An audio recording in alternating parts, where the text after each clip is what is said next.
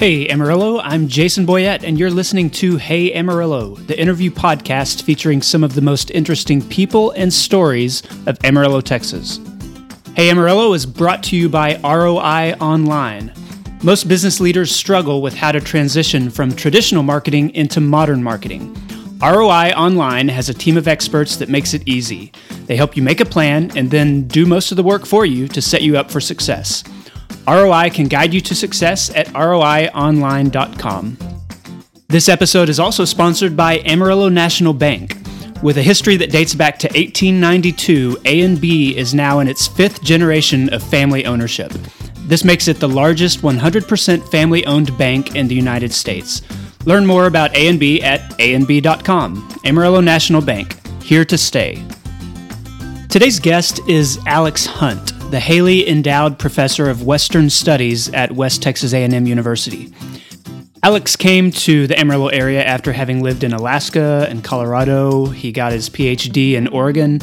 Uh, and as an American literature professor, he has focused on the American West. He founded the Center for the Study of the American West at WT, and until recently, he served as the editor for the Panhandle Plains Historical Review.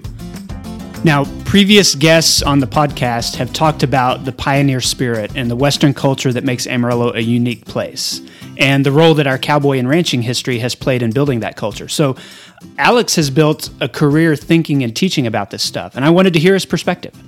Okay, uh, Dr. Alex Hunt, welcome to the show. Thank you. Thank you for having me.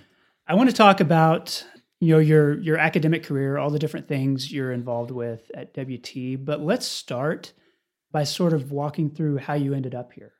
Tell me, tell me how you got to Amarillo and Canyon and the Texas Panhandle. I think it's kind of an interesting story, actually.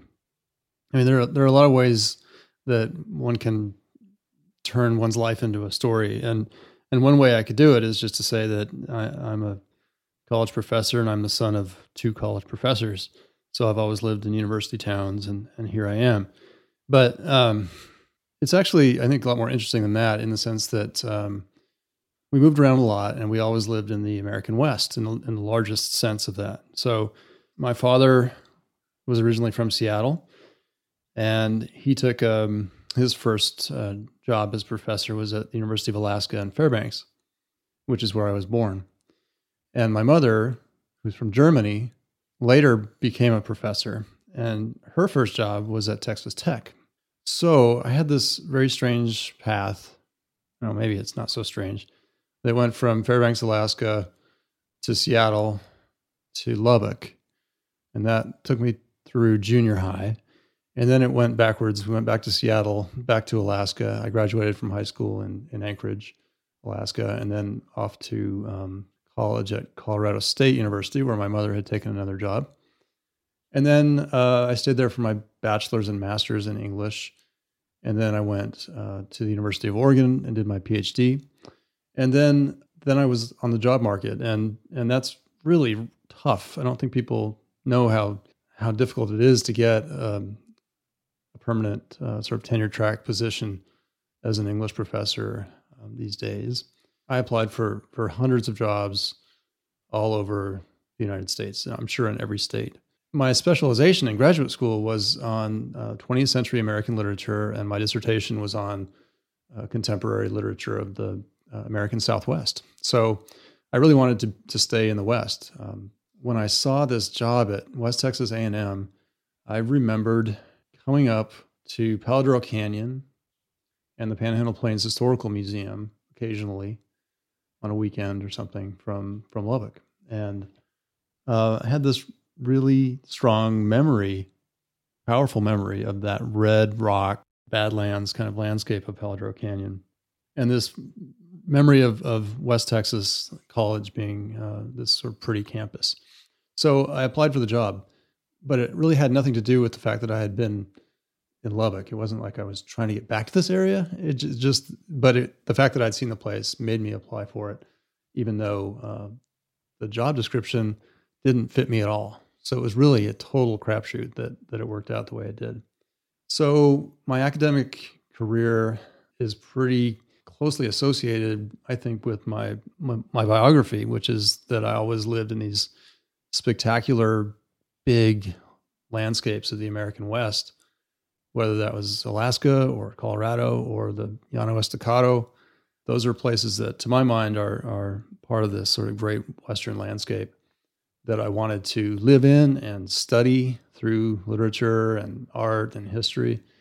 Um, and so it's it's sort of a happy homecoming in a, in a large sense for me to be in Canyon, Texas. That's uh, maybe striking to me to have someone talk about Alaska and Colorado and Texas Panhandle as having a common geography. I mean, obviously right. they are they are all, you know, in in the western part of the United States, but the glaciers of Alaska, the 14,000 foot peaks of Colorado are not quite the same as the flatlands here in Amarillo. Right. Tell me tell me about your your perspective uh, upon arriving here uh, at WT after having lived in those places. Is there something about the landscape here that I don't know gives you a similar feeling like like living in Alaska? I mean, is, is there something that that it shares besides just where it's located in the the western part of the U.S.? It does. I mean, obviously, the there's lots of ways of talking about the American West, and and one way would be to say sort of the the semi-arid and arid intermountain West that um, that you could say runs from the hundredth meridian, which is the eastern line of the Panhandle, uh, to the coastal ranges um, in California and, and Oregon and Washington and and when you talk about the West in that sense, it's that semi-arid or arid landscape, and that's certainly something I, I think about. But again, because of how I grew up and where I grew up, um, to me, Alaska and and and Seattle are are part of this kind of greater West. And when I grew up in Alaska, it was it was the last oil boom there. On the on the license plate, it was the last frontier, and there were direct flights, so I'm told, between Alaska and Texas at that time because of the oil connections, you know. So there is, in that sense, that kind of westward movement connection between the West and the frontier that, you know, we think of that as the 19th century, but in certain ways, at least in Alaska, that continued. And then I move here, and you know, here comes the, the fracking boom, for example, and and there's still very much that feeling of uh, frontier boom and bust kind of cycles and I don't know, excitement of a place that's still in some sense new. And that's not entirely a positive thing because it's it's you know, can be kind of unstable and exploitive of natural resources in, in ways that can be a problem. But in my mind, in, in my experience, there's definitely a connection between those Western places, even though they have you know different climates and different different specific uh, hallmarks. Let's let's talk about WT a little bit. Um, I'm sure. interested in in you coming at it from not I mean not a pure outsider status, but but from someone who probably didn't grow up thinking I want to I want to teach at West Texas A&M University. I mean, what I didn't. What what reputation did the university have when you first arrived? What what did you think you were getting into? When I first arrived, uh, it was 2002. Uh, the president was Russell Long. It seems to me there were about 7,000 and change uh, students on campus. Um, it was very sleepy. Uh, it was seemed like very little residential student population. Um, it was it was extremely quiet on the weekends. Uh, the town of Canyon was not thriving. It was a very different place, uh, and so I've seen a lot of growth since then. Um, um, loved Russell Long, you know, fellow English professor and somebody I respected very much. Um, but um, since since those those times, things have changed a great deal, and um, while I don't I don't think all growth is good growth, there's definitely a new kind of vibrancy on campus. Uh, we're we're well over ten thousand students now. Uh, we have a lot of students who are not from the Texas Panhandle. That is more from from downstate and from border states and so on. Um, and while I think that it's it, I think WT should be a regional school with a regional student body. I also think that universities, by definition, should be open and diverse. And, and so I'm glad to see the energy that students from outside the area have brought. Um, same with same with faculty. You know, as the as the job markets uh, change in different disciplines, we are attracting faculty from. You know, we just hired a, a Shakespeare professor from Princeton, for example. Uh, we can interview those kinds of people. That's uh, and, and that might be something that not a lot of people think about in relation to WT if if they think of it, it's as a place for ag students, mm-hmm. or it's got a strong nursing program. Mm-hmm. maybe maybe even the the marketing and business programs with the Mhm. recent gifts Mhm. uh, from the Engler family. But um, you know, history and uh, English communication stuff like that. People don't always think of it in those terms. Tell me, tell me about that focus at WT and I think it's surprising. I really do. I mean, the, the School of Music, uh, the art program, communications program, uh, all these are, are very thriving enterprises. I think the history department and the English department, um, connections to the Panhandle Plains Historical Museum, and the new um, Center for the Study of the American West that I was just involved in founding. Um, I think these are really under recognized, but but really exciting areas of the of the university. Nursing and and the business school and uh, ag. I mean, they have the the larger numbers. Those are the bigger programs. Yes, but there are some some excellent smaller programs that have really good reasons for being where they are. you mentioned the uh, the Center for the Study of the American West. You guys call it CSAW, CSAW. CSAW. Rhymes with yeehaw. Okay, that's appropriate. Mm-hmm. Um, talk to me about that. Tell me, you know, you you were involved in starting it. It's it's only like less than the, two years old at this point. Mm-hmm. Tell me why it exists and and why here in the Amarillo Canyon area. Well, the region's history is undeniably Western to me. I, I mean, I think there there are people who live in Amarillo that don't necessarily embrace that. I think there are people who think of Texas as being a southern state, or who think of this part of Texas as being really more midwestern than anything. And certainly, there there are valid reasons to to see our area as overlapping with different regional identities and histories because because those histories are real. But when you think about the history of the, the panhandle region of Texas, I mean, it's about the Comancheria. It's about pastores and, and comancheros coming out of New Mexico. It's about the U.S. cavalry fighting in the Red River War. It's about big ranches like the XIT and the JA and so on. I mean, who can look at that history and, and deny that that's a Western history? There are things that make this part of Texas or, or this part of the West kind of um, different. I mean, it's it's a little bit on the edge of the West.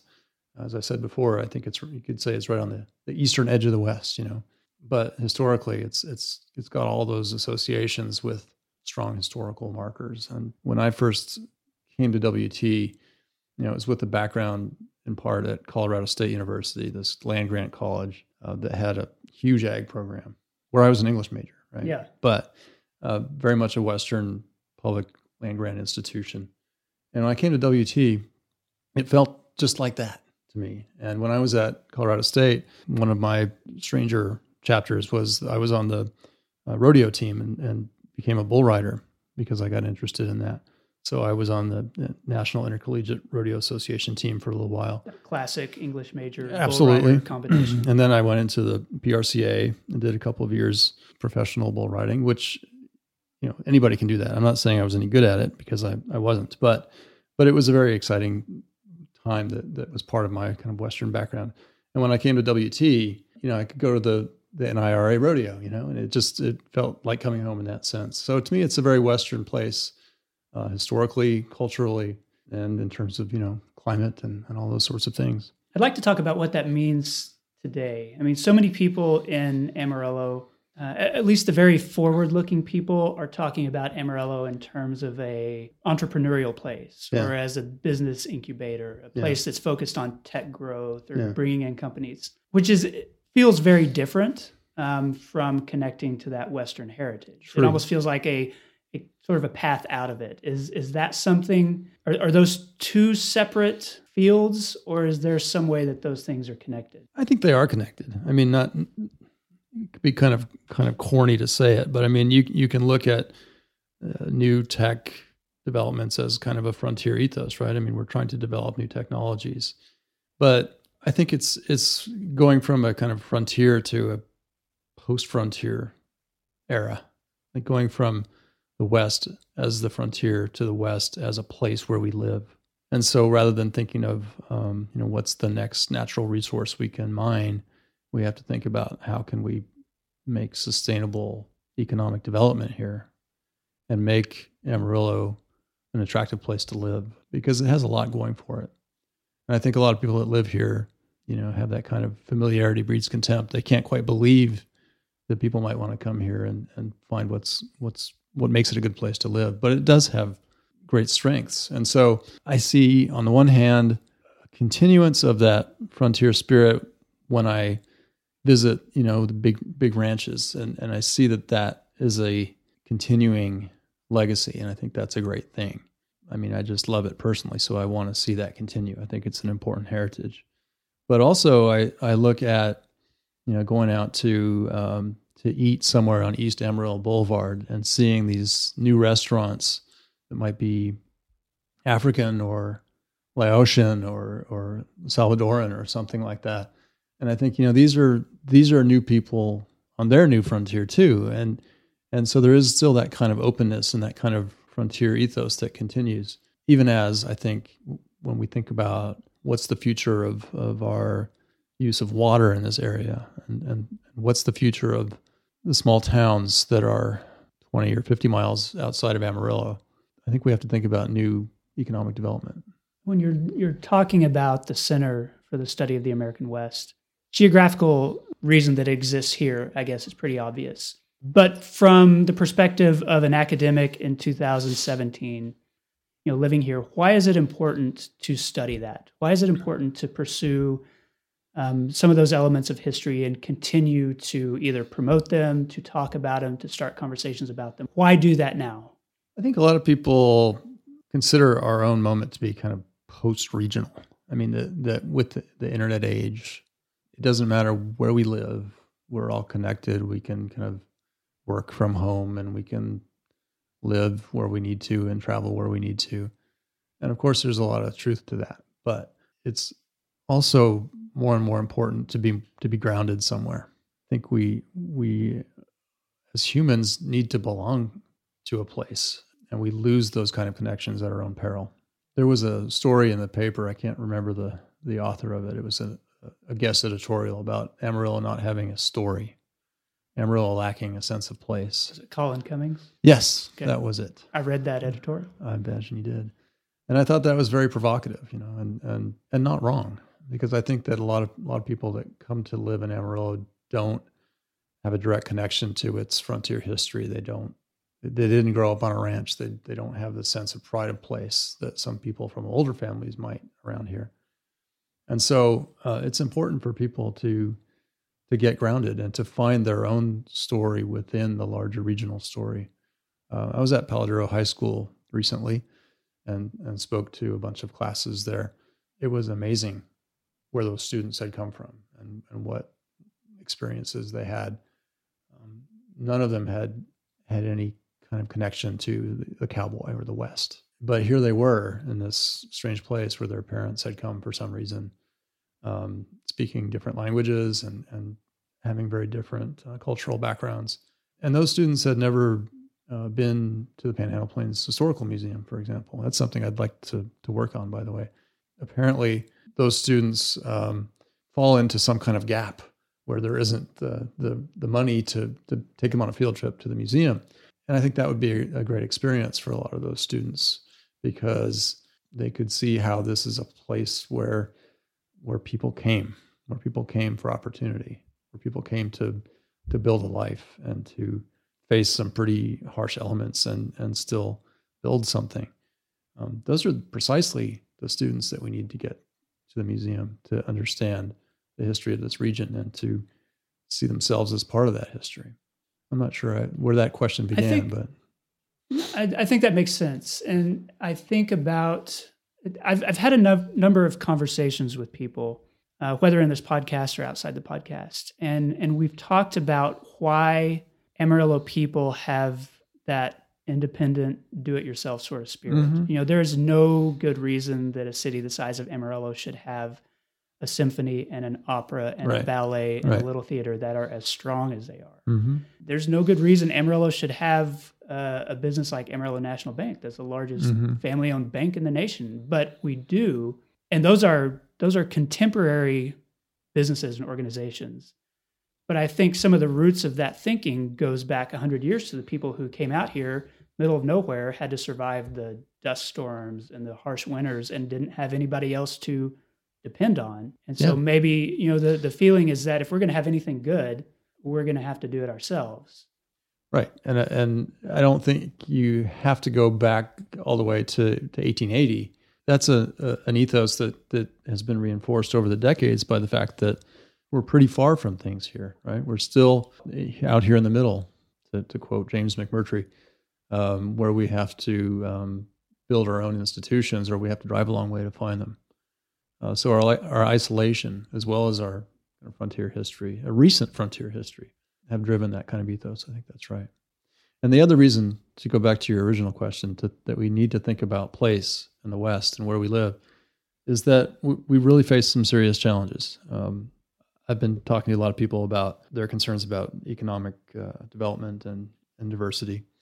Um, our our population, the demographics of our population are changing. We're facing kind of out migration of young people. That's not a new thing, but a continuing problem we're facing um, drawdown of the aquifer that's affecting agriculture in a lot of parts of the region. So it's, it feels to me like a, a moment of decision. Who are we going to be? Do we keep sort of plugging along with the same same ideas? Do we need to adapt to new realities? I, I think it's the latter. But I think that that ability to adapt is again part of that that heritage of, of who we are in, the in the panhandle. I would imagine that as as a historian, as, as someone who's involved in that, that you're also looking forward as much as you're looking in, into the past. I mean, do you do you have a sense of what ways we should adapt and, and where Amarillo should be, you know, in in a decade or in 20 years? Well, first of all, I should say I'm not a historian because the, I get in trouble for that. Well, but by degree or by, by the fact that uh, technically speaking, okay. I, I I would say if you're editing the uh, historical review for Panhandle Plains, uh, it's not that far from being a historian. Well, that that may be, but I'm not an uh, academic though. I, am yes, I just want to make sure I'm, I'm being honest. But um, looking into the future, of course, is is is, is a difficult thing. Um, so I'm not sure what that's like. I'm not sure what to say there, but you have to look at trends, right? One important trend is in terms of ethnicity in our area, and we are becoming a minority majority area. Um, this is well recognized that uh, Anglo people in this area are going to become a minority. It's also a trend that the population growth, which is largely Hispanic, is at the bottom of the socioeconomic ladder around here. Okay, so that's the only part of the population that's growing, and it's the least powerful in terms of economic status. That doesn't seem to me like a sustainable society. Uh, that seems like a problem. Meanwhile, I think that we have a shortage of what we would call good jobs, right? Sort of white collar jobs where people go to college and then they, they take those jobs here and they stay in this area. That is also a, problem. Um, there has to be some way where we can attract tech firms or light industry or whatever that might be um, so that we can we can grow that kind of middle class segment of the economy and, and invite our college graduates who who have some investment in this this place and this place to live where they can stay. Um, that's a huge problem. Amarillo is proud of, of bragging that they have we have water for 200 years, right? But meanwhile, the water table in Ogallala in general is dropping, and that's going to change how agriculture functions in the area. You're already seeing significant enough drawdown to the south that more acreage is becoming dry land. Meanwhile, more more acres to the north are being put into more cultivation, as I understand it. So the agricultural um, landscape is changing. I've been talking to some colleagues in agriculture who have done work on climate. Uh, the forecast for the area is hotter and drier for the future, uh, which is true for the greater Southwest.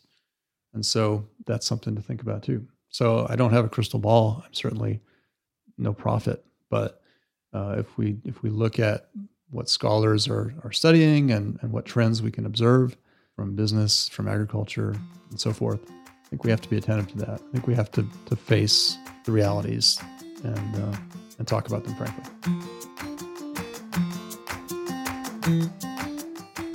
The presenting sponsor of Hey Amarillo is ROI Online. Now, if you've listened to a few episodes of this podcast, you know that the best guests are the storytellers. They're able to just hook you in, it, it comes naturally. And I think Everybody has a good story to tell, but not all of us are natural born storytellers. And it's the same way in business. Marketing is a form of storytelling, but whether you own a small startup or a large company, that just doesn't mean that the marketing aspect comes naturally to you.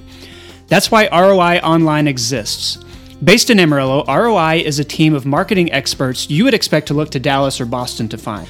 But they're here and they will come alongside you and help you tell the story of your business. So if you're to the point of seriously considering upgrading your marketing efforts, ROI could be the business growth partner to help you become the hero in your story of success. For the price of a single employee, you can hire an entire team of creative marketing professionals at ROI Online. Find them on Instagram and Facebook, or let ROI guide you to success at roionline.com. ROI Online, leading the modern marketing movement. And I'm excited to introduce a new sponsor for this episode. And if you're familiar at all with Amarillo, you won't really even need the introduction. Amarillo National Bank isn't just the leading bank in the area, but it has been a leading member of the Amarillo community for more than 125 years. That's almost as long as Amarillo has existed. Now, my history with the bank isn't quite that long. I opened my first checking account with ANB around 1990 or so. Um, every single mortgage I've ever had is with ANB. My business accounts are with Amarillo National Bank. I've gotten business loans from the bank. My favorite nonprofits in Amarillo all have stories about Amarillo National Bank's support over the years. And I'll be honest, when I'm traveling places and want to brag about what makes Amarillo such a great place to live, I almost always end up talking about ANB and the Ware family. That long term focus on Amarillo businesses and Amarillo people is part of this area's secret sauce. You can learn more about the bank at anb.com. Amarillo National Bank, here to stay. Okay, we're back with Alex Hunt from West Texas A&M University and CSAW, the Center for the Study of the American West. Um, Alex, the uh, this is this is the section I like to call eight straight. I'm going to ask you eight straight direct questions, and you get to give me answers to whatever okay. degree of depth you would like to. Um, this is not a classroom, however, so uh, no full lectures. Uh, the first one is this: Who is your favorite ranching or cowboy figure in Amarillo's history, or say the Panhandle history, not just Amarillo? Okay, uh, I'm going to say Richard Walsh. Richard Walsh was a very interesting figure. He um, he was a manager of the JA Ranch for quite a long time, uh, starting uh, I think in the 1890s and ending in 1915, I believe. Uh, that was Charles Goodnight's ranch. Well, not not at, not at the time when he okay. worked at this. Would would have been after Goodnight's departure. Of course, it was owned by Cornelia Adair, and she hired Richard Walsh, and he came from Ireland to the Panhandle, uh, and then moved on to Brazil with another enterprise, setting up ranches there. And then from Brazil to Rhodesia in South Africa to head up the ranching division of the uh, British South Africa Company. And the reason I choose him is that, um, in addition to being a very important figure in JA ranch history in terms of consolidating the, the land holdings of the ranch and improving the, at that time, Hereford breeding of the cattle there, um, I'm just intrigued by his movement from Ireland to Texas to Brazil to Rhodesia. That's not a typical cowboy no. resume. it's pretty amazing. And and what I like about that is that it, it shows how how important and how globalized cattle ranching was in the late 19th century. What's your favorite place to eat in Amarillo or Canyon? Well, I'd, i wish I could give you quicker answers. I, I mean, I would love to say Imperial Tap Room. That is my favorite place to eat in Canyon there are a lot of great places to eat in, in Amarillo. Uh, but my favorite thing to do really is to go out to East Amarillo Boulevard, as I was talking about before, and, and sort of seeing what's new out there. I can remember the first time I went out there to uh, African Safari and ate some curried goat. You know, you just never know what you find out there, and I, I find that very exciting and delicious.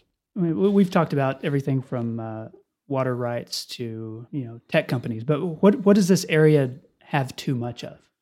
I'm going to say uh, homogeneity or like-mindedness, which is odd because I think that we think of ourselves as being really iconoclastic and, and being kind of individualists. That's true to a degree, but I've never lived in a place where people are in general so like-minded. And I, as a university professor, enjoy a diversity of opinion. So I'm going to say like mindedness. And does that, uh, when you say like minded, are you talking in terms of culture or religion or politics or Yes. all of the above? All of the above. What does this area not have enough of? Hiking trails. There are uh, trails at Palo Duro Canyon. There are There are a few. Uh, Wildcat Bluff. yeah, Um, that's about it. that's about it that I know of.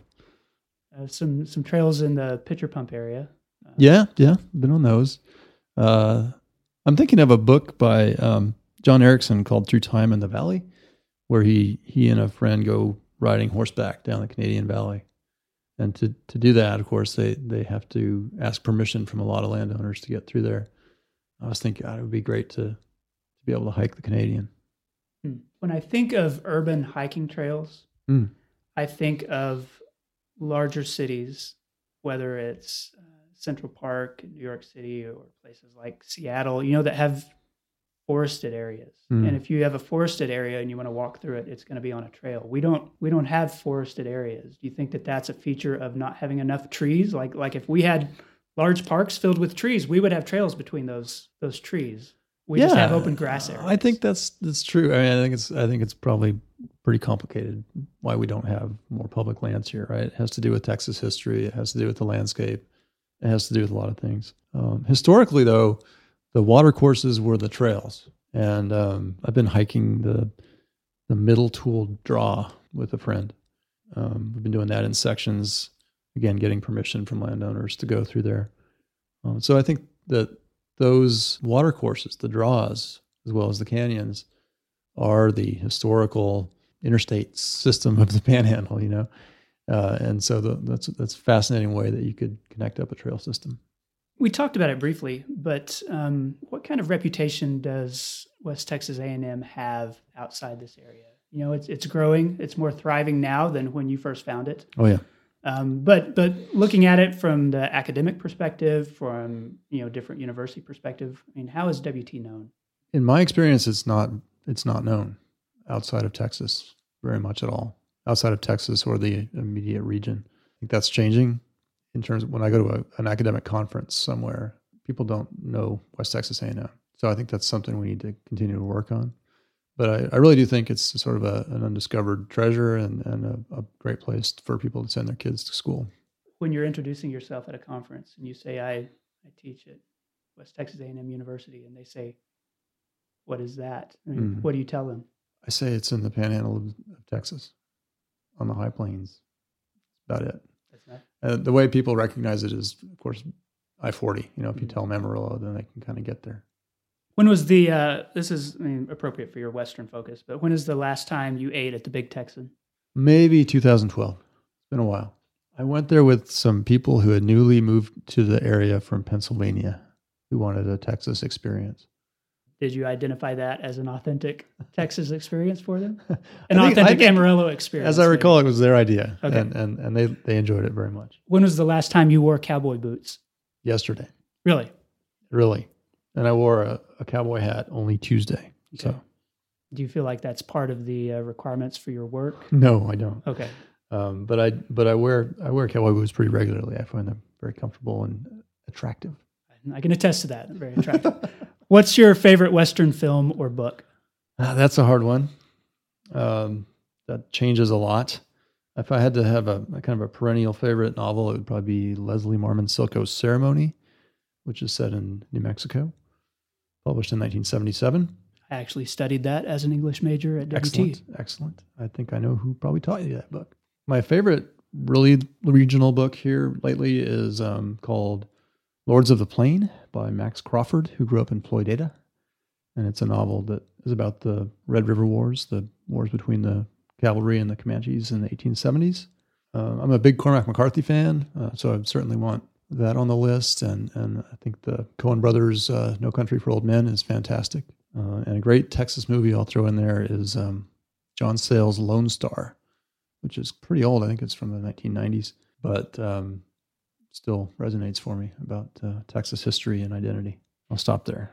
Okay. Yeah, we could probably go a long time Yeah. talking about westerns and film and stuff. They, uh, I, I like to close uh, every episode by just asking my guests to offer an endorsement. I mean, we've we've mentioned a number of things that you appreciate about the area. But is is there something specific that you would want to share with listeners to say this is uh, something you need to experience? My runner-up would be the Panhandle Plains Historical Museum, which I think is wonderful, and I think there's probably a lot of people that remember it from their grade school visit that need to go back there. But I have to say Palo Duro Canyon as, the, the best answer there. It's shocking to me how many people who live here say they've never been there, or maybe they've been there once a long time ago.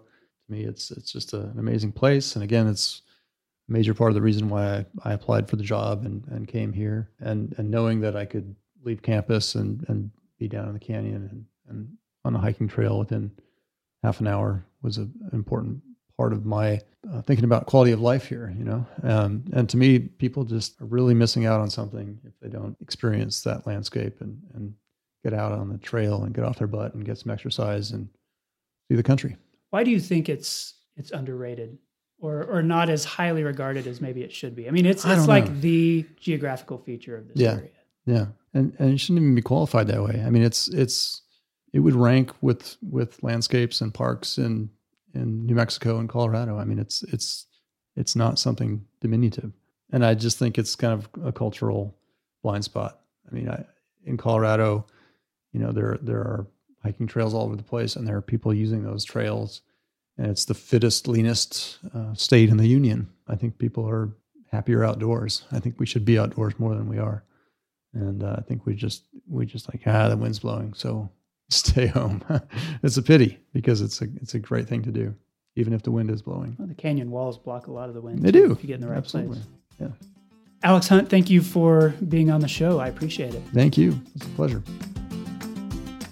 And that concludes another episode of Hey Amarillo. Thanks to Alex Hunt for appearing on the show. I appreciate it, Alex.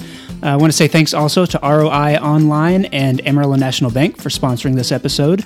And thanks to you for listening. I really do appreciate it. I hope you'll follow us at Hey Amarillo on Twitter and Facebook.